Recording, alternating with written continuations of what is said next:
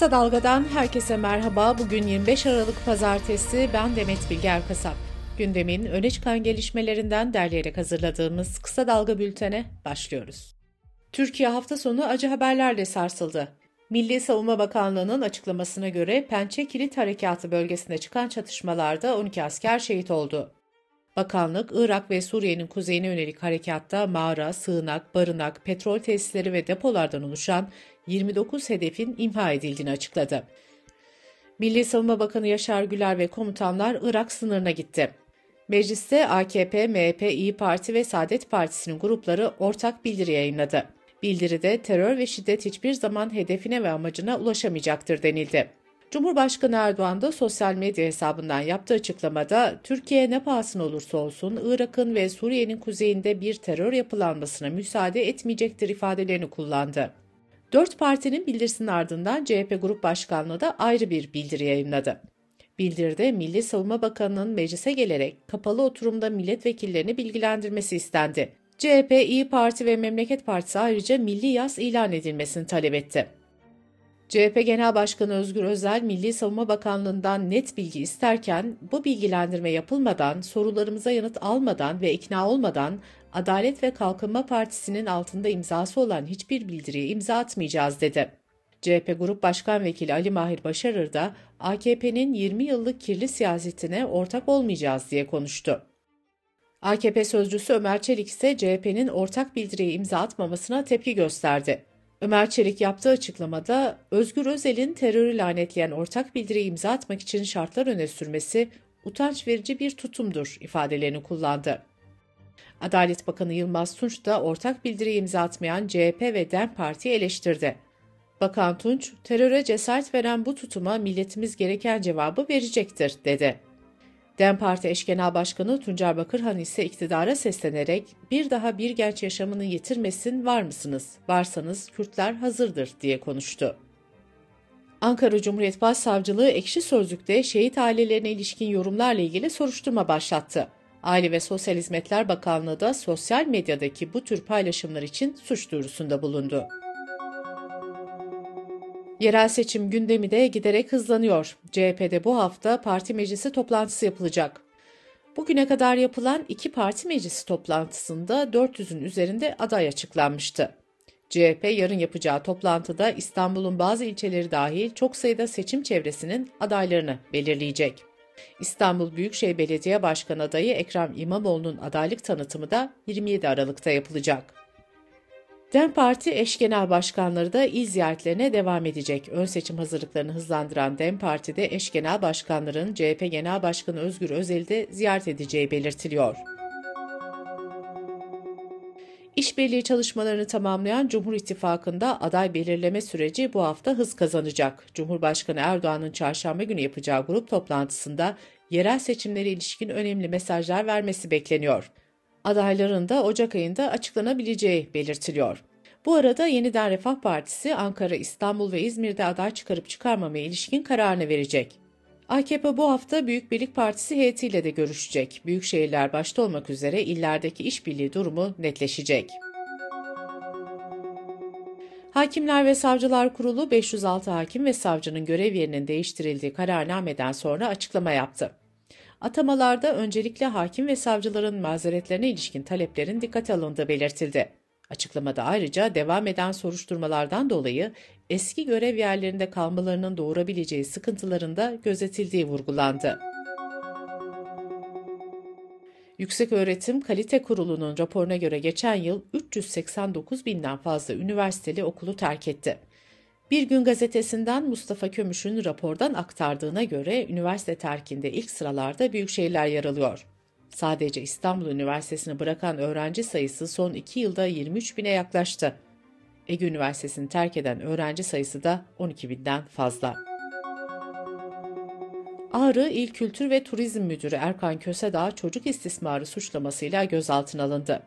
Skandalı ortaya çıkaran Metin Cihan sosyal medyadan yaptığı paylaşımlarda Kösedağ'ın çocuklara istismarda bulunduğunu belirtti ve mesajların bir bölümünü yayınladı. Bu haber sonrasında Ağrı Valiliği Erkan Kösedağ'ın gözaltına alındığını duyurdu. Kösedağ ayrıca görevinden de alındı. Fox TV'de yayınlanan ve iktidara yakın çevreler tarafından sosyal medya üzerinden hedef gösterilen Kızıl Goncalar dizisi hakkında Rütük inceleme başlatmıştı. Dizi ekibine bir kötü haber de İstanbul Vakıflar 1. Bölge Müdürlüğü'nden geldi. Gazeteci Birsen Altuntaş'ın kendi sitesinde yayınladığı habere göre iki mekan için alınan çekim izinleri iptal edildi. Dünya Sağlık Örgütü, dünyanın birçok ülkesinde görülen koronavirüsün alt varyantı JN.1'i dikkate alınması gereken varyant kategorisine almıştı. Profesör Doktor Alper Şener, koronavirüs vakalarında mevsimsel olarak bir artış olduğunu söyledi. Profesör Doktor Şener ayrıca paniğe kapılacak bir durum olmadığını vurguladı. Kısa Dalga Bülten'de sırada ekonomi haberleri var. Türkiye Büyük Millet Meclisi Genel Kurulu'ndaki bütçe görüşmeleri bugün tamamlanacak. Meclis gündemine torba kanun teklifi gelecek. Çalışan emeklilere 5 bin lira ikramiye ödenmesini içeren teklifin 40 maddesinin daha bu hafta tamamlanması bekleniyor.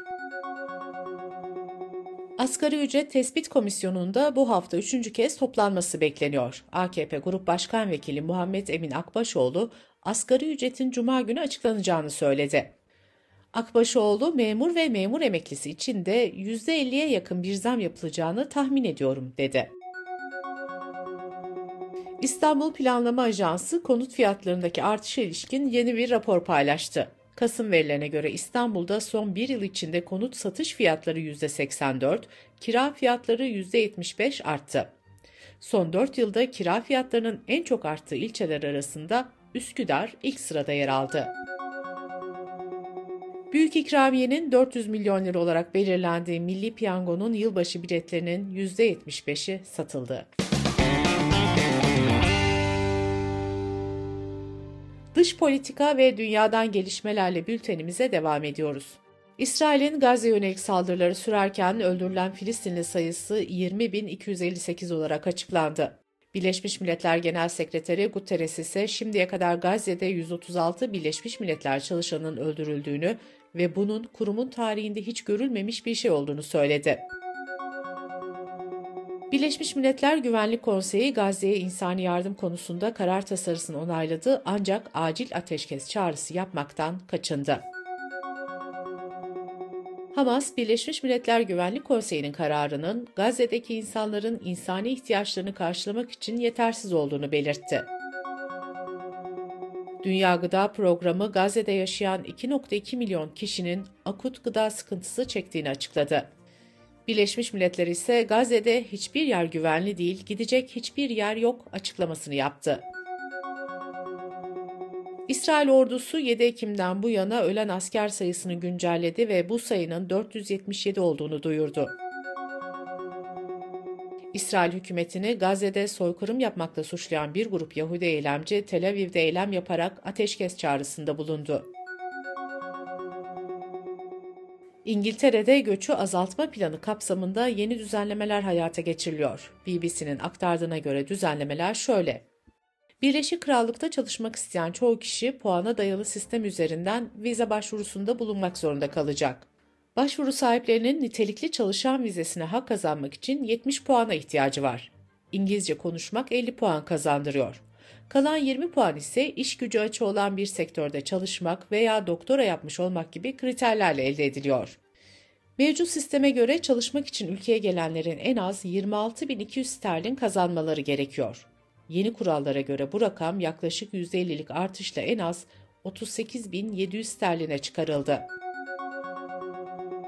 Amerika'da çift rahimli bir kadın iki gün içinde iki bebek doğurdu.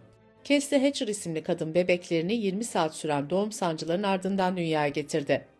Uzmanlara göre çift rahimleri kadınların %0.03'ünde görülüyor. Yine uzmanlara göre böyle bir durumda ikiz bebek ihtimali milyonda bir oluyor.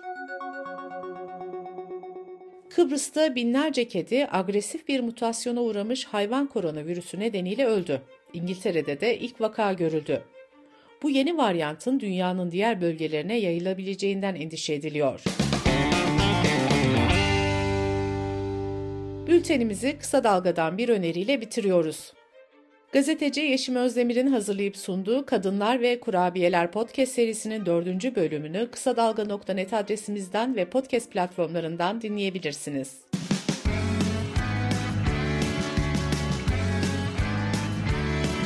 Kulağınız bizde olsun. Kısa Dalga Podcast.